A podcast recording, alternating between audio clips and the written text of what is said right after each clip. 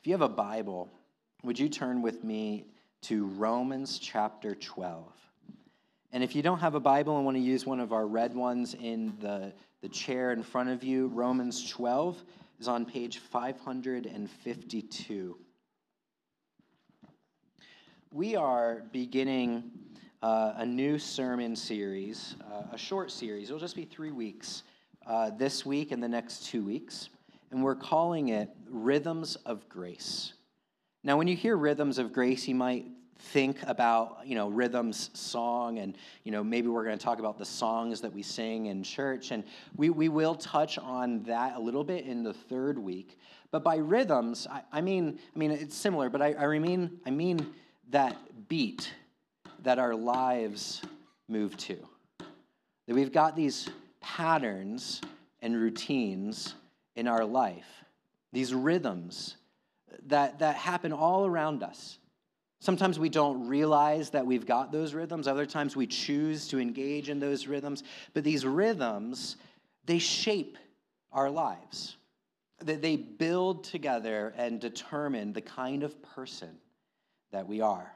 And that's what we're going to look at in this series. What are the rhythms that we have in our life?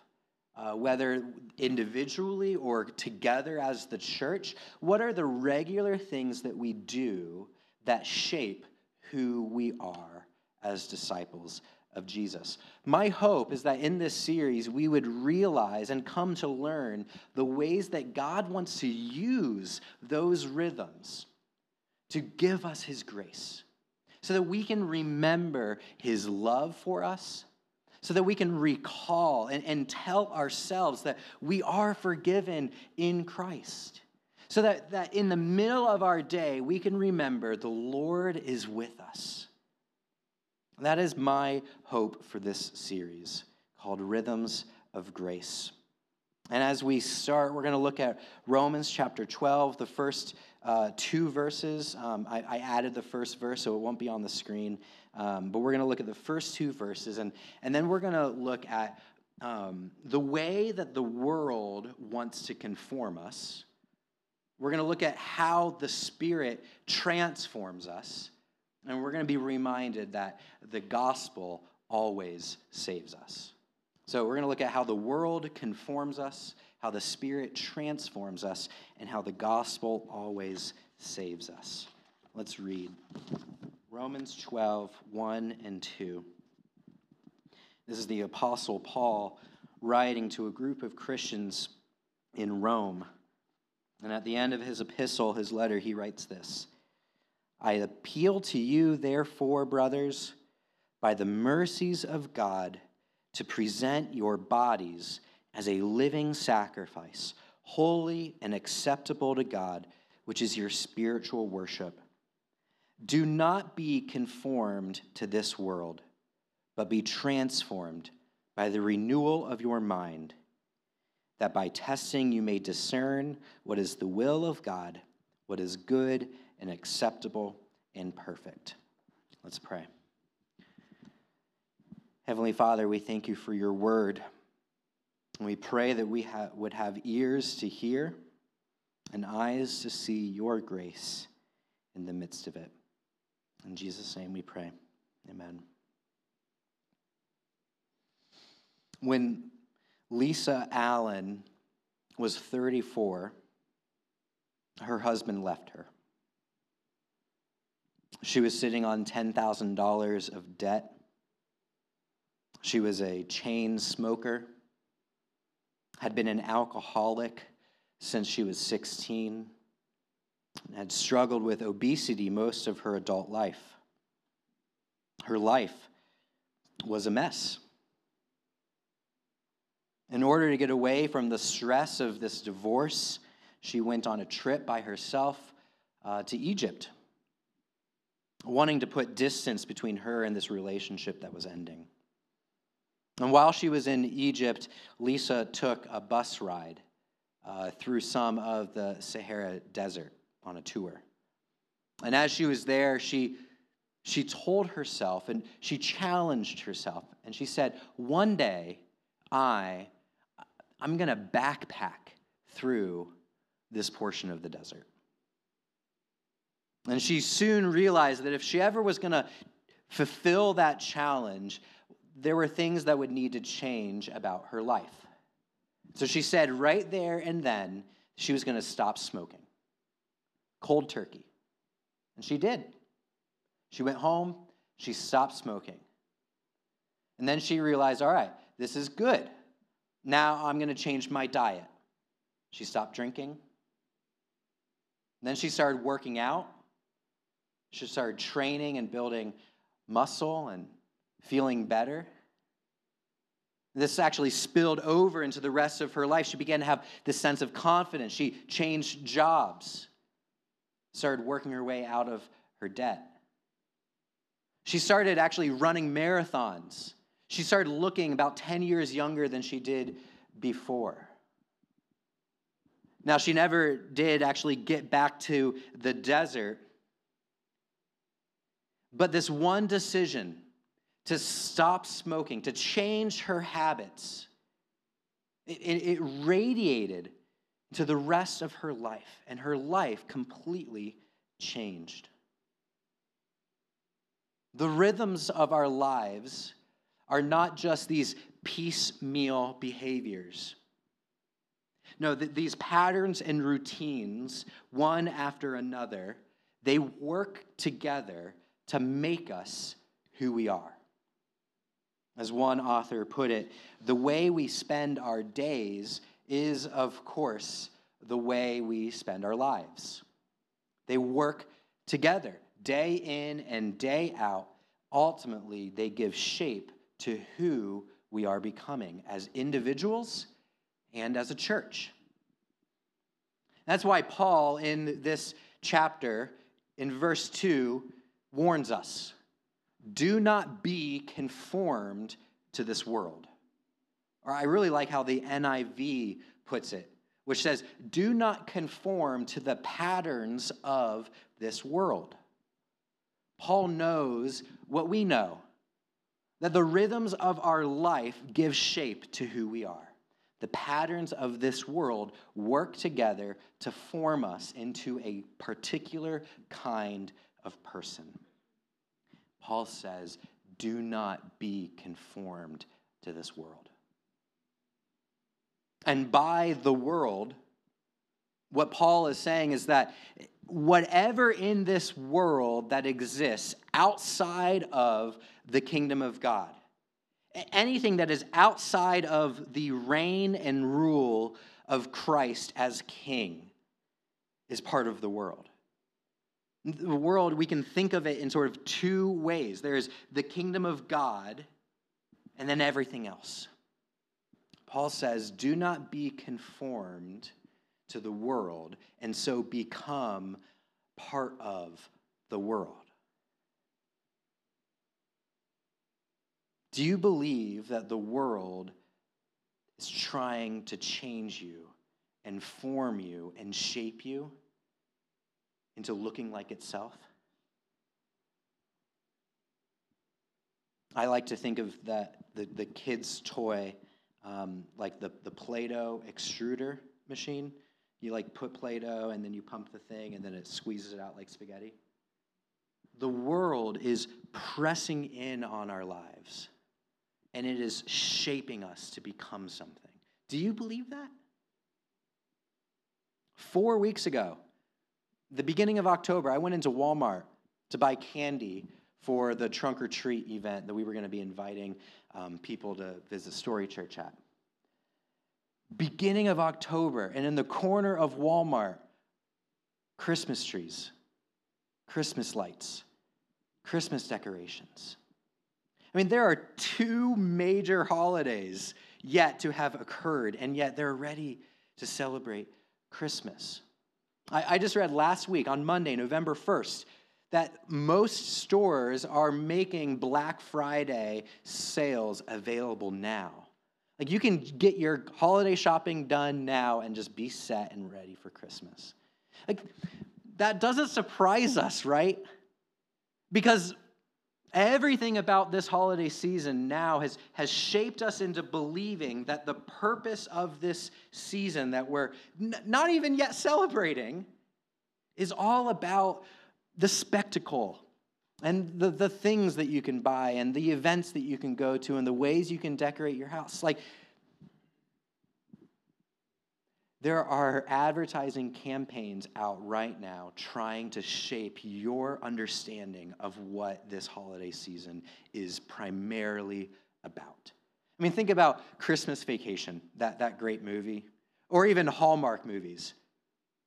Those are instilling in us this sense of expectation of the magic that can happen around Christmas time. They set the expectations of what our family get togethers should look like. We are pressed on every way, shaping us into what the world wants us to look like. But it doesn't happen just around Christmas, no. Take a moment and think about the, the, the news media or the internet services that you use to get information from.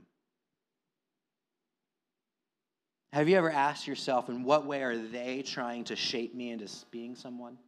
Last year, the New York Times released a podcast called Rabbit Hole. And, and in that podcast, they, they followed a young man, a single man in his mid 20s, who um, was watching YouTube videos, learning ideologies and political perspectives on YouTube. And, we all know what happens with YouTube. You, you finish one video, and then it pops up oh, if you liked this, you might like this. Well, this podcast followed this individual who video after video after video, found himself hearing and then believing these ideologies that he once considered extreme. And yet now he fully bought into them.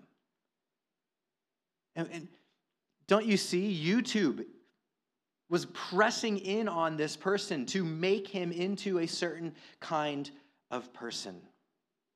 Video after video, swipe after swipe, scroll after scroll, we are shaped by this world. Mark Zuckerberg was just in front of Congress two weeks ago trying to defend his company. Why? Because documents were leaked that showed that Mark and the rest of the leadership knows that their platform and what they put in front of people's faces day in and day out is destructive and yet they ignore it. I mean, there were case after case of social anxiety issues, self esteem and body image problems, and in some cases, suicidal actions. Because of the rhythms put in front of us every day, day in and day out. The rhythms of this world are trying to shape us. They tell us what we're supposed to look like how our families are supposed to function. They tell us what is wrong with the world and how we're supposed to fix those problems. They tell us what color lives matter. They tell us the heroes in society. They're the ones that they tell us how we're supposed to spend our time, what we're supposed to do with our money. The world around us is shaping us. Do you see it? Paul wants us to ask are we being shaped to look like the world, or are we being shaped to look like a citizen of God's kingdom? Do you recognize it when the advertising company grabs at your heart and draws you in? Do you hear yourself when you start repeating the very things you read and hear? At the news outlet of your choice? Do you have eyes to see the ways in which the world is trying to form you? David Foster Wallace, the uh, American novelist, gave a commencement address, and he began it this way There was once two fish swimming, and they came across a third fish swimming the other way, and that third fish said to them, Morning, guys, how's the water? He kept on swimming. And a few minutes later, one fish turned to the other and said, What the heck is water? Do we have eyes to see the way in which we're surrounded by these pressures? Do you see the water that we're swimming in? Paul says, Do not be conformed to this world. But then he goes on to say, But be transformed by the renewal of your mind. You see, yes, the world wants to form us into its image, but we know that the Spirit can transform us. The Spirit will transform us. That's what Paul says. Renewal. This is the job of the Spirit. This is his role in our lives. This is the one, the Spirit, the third person of the Trinity that brought us from death to life. That, that opened our eyes and our minds to see and behold and to understand and to trust in the gospel of our salvation. This is the one who removed our heart of stone and gave us a heart of flesh that beats to a new rhythm. The Spirit will transform our minds. What does that mean? What does it mean to have our minds renewed? Well, it doesn't mean to merely think differently about the world. It doesn't mean that if you just change your perspective, well, then your life will change. It doesn't mean if you just remind yourselves of how evil the world is, well, then you'll actually resist it. That's not what Paul is saying. Here's why I know that that's not what Paul is saying. It has been one week since Halloween, and I have consumed more chocolate in the last seven days than I have all year round. I'm not joking. Here's the thing, though I know in my head that that's not good. I feel it in my body. It is not healthy for me to consume that much chocolate. I know that that's true, and yet, man, I'm still gonna eat some today and tomorrow, and until I get sick or Sarah throws it away, I'm gonna keep eating that chocolate. You see, we can't just know things and have that change our lives. There is this disconnect between the way we think about the world and the way that we actually live in the world. And so Paul is not saying, hey, take a class on worldviews and then that'll change the way you live. He's not saying read a book or listen to a podcast about the dangers of society and the glories of God, and that'll change the way you live. He's not saying just learn something new. He's not talking about that kind of mind. The way he's talking about mind here is, is not necessarily the, the epicenter of our thinking. He's talking about it as the place from which we move the, the, the, part of our body that directs us. You know, we use the phrase, we, we might say, man, that guy is out of his mind. And we don't primarily think that there's something wrong with his thinking. What we see is he's acting in a way out of accord with who he is. He's out of his mind. When Jesus calls us to repent, and, and to come to Him. That word repentance in the Greek is two words, it's a compound word to change your mind.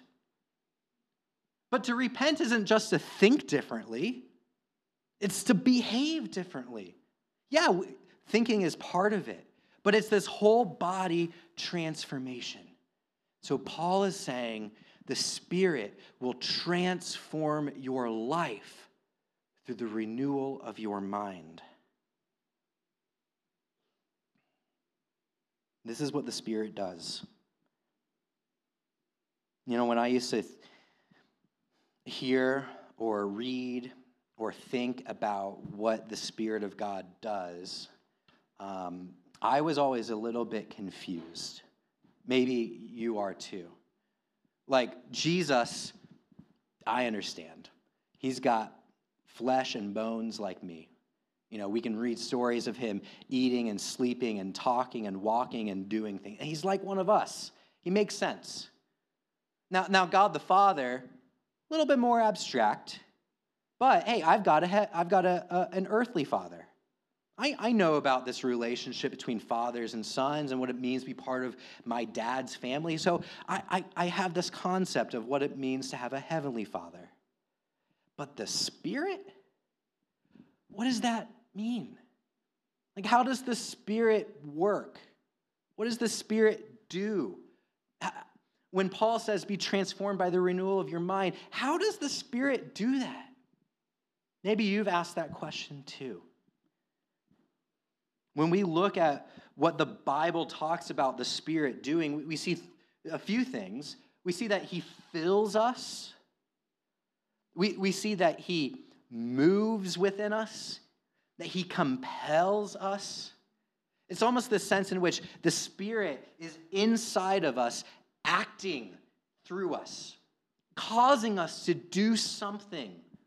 And it's hard to describe.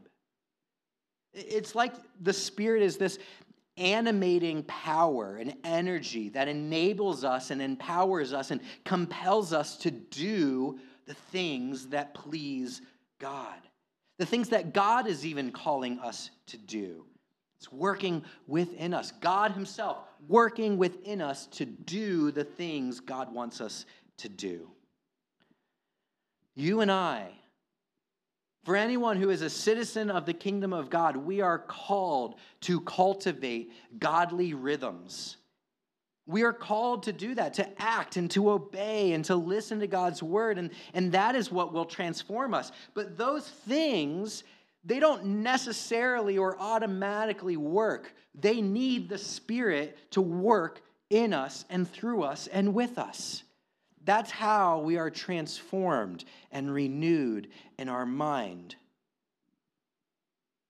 God grows us and shapes us when the Spirit is present and working alongside us. Yes, we are the ones working it, but the Spirit is within us, doing the work. It's this strange active passivity thing. We're like, yes, we need to be active and do the very things God calls us to do. But it's passive because we're the freely given recipients of the Spirit doing it within us. That is how the Spirit transforms us. If we want to grow, if we want to cultivate these godly rhythms, it is in those godly rhythms that God will work in us and form us into the very kinds of people that He wants us to be. These daily, regular rhythms. Like in any other area of life, practice makes perfect. I mean, practice is, is the key. Repetition is the key to developing these skills. First Timothy chapter 4 says this Paul, again, writing to Timothy, says, Train yourselves for godliness. Train yourselves. He says, while bodily training is of some value, godliness is of value in every way. It holds promise not only for the present life, but also the life to come. Look, I, have got a, a, membership to the Wildcat Sport and Fitness Center. I, I haven't gone lately because of the chocolate, uh, but it is of value for me to go and to train my body. How much more value should it be then to train in godliness? You've probably heard the phrase it takes, what, 10,000 hours to become an expert in something? It's probably longer than that. Like, I, I looked up what it would take me to learn how to play piano up here for church. And, and if I practice for 30 minutes every day, it would take me seven years to become just an intermediate piano player. Every day, in and out, requires that repetition, that training to acquire a new skill. We know that this is true. You have to practice. You have to develop new rhythms if you want to progress. You have to get better every time. You practice on the days that you want to, you practice on the days you don't want to. You train your body, you train your mind, you train your muscles to know what to do when you need to do it. It's, it's muscle memory. Why don't we then take this principle and apply it to our spiritual lives? Why don't we dis- discipline ourselves and train ourselves to create soul memory? Where are the, the rhythms and repetitions of our lives on the days we want to do and the days we don't want to do that train us in godliness? Do you want to grow in your faith? Do you want to grow in your knowledge of God's word? Do you want to see growth in your prayer life or in your generosity, your humility, in your service to one another?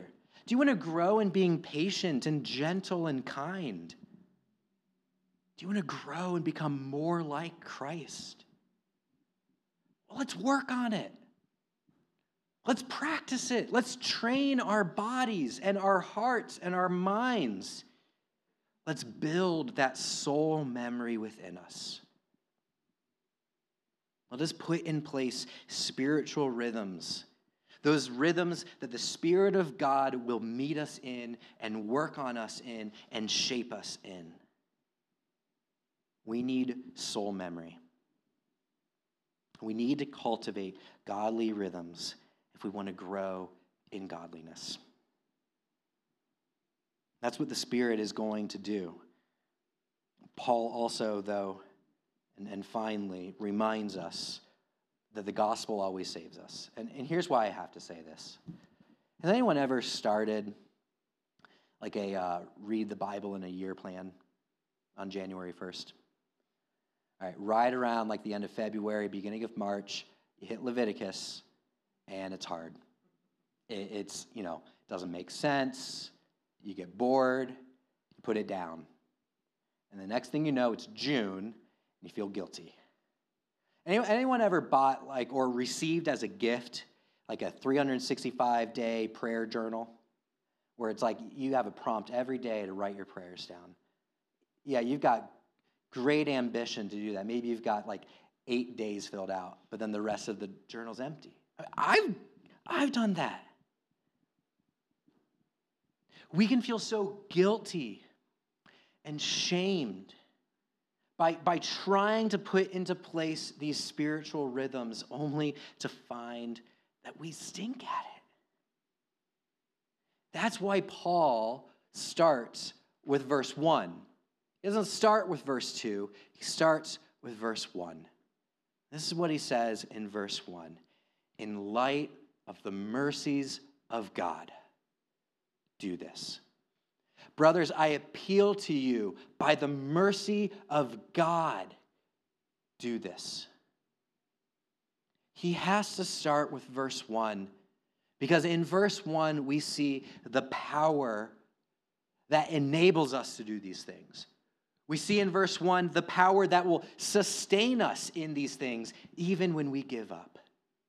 Because in verse 1, Paul is saying, Remember everything that I have taught you in chapters 1 through 11. And only after you know that in your heart, now, don't be conformed to the world, be transformed in your mind. What has he taught in Romans 1 through 11? We're, we probably won't do a sermon series on that for a couple years, but what has he taught in Romans 1 through 11? We could boil it down to one word He has taught us the gospel. He has taught us over and over again the good news that we are justified not by our works, but by our faith in Jesus. We do not have a relationship with God that is conditional upon whether or not we do these spiritual rhythms. We have a relationship with God based on Jesus Christ. When Paul says we are justified, he says we have a relationship with God.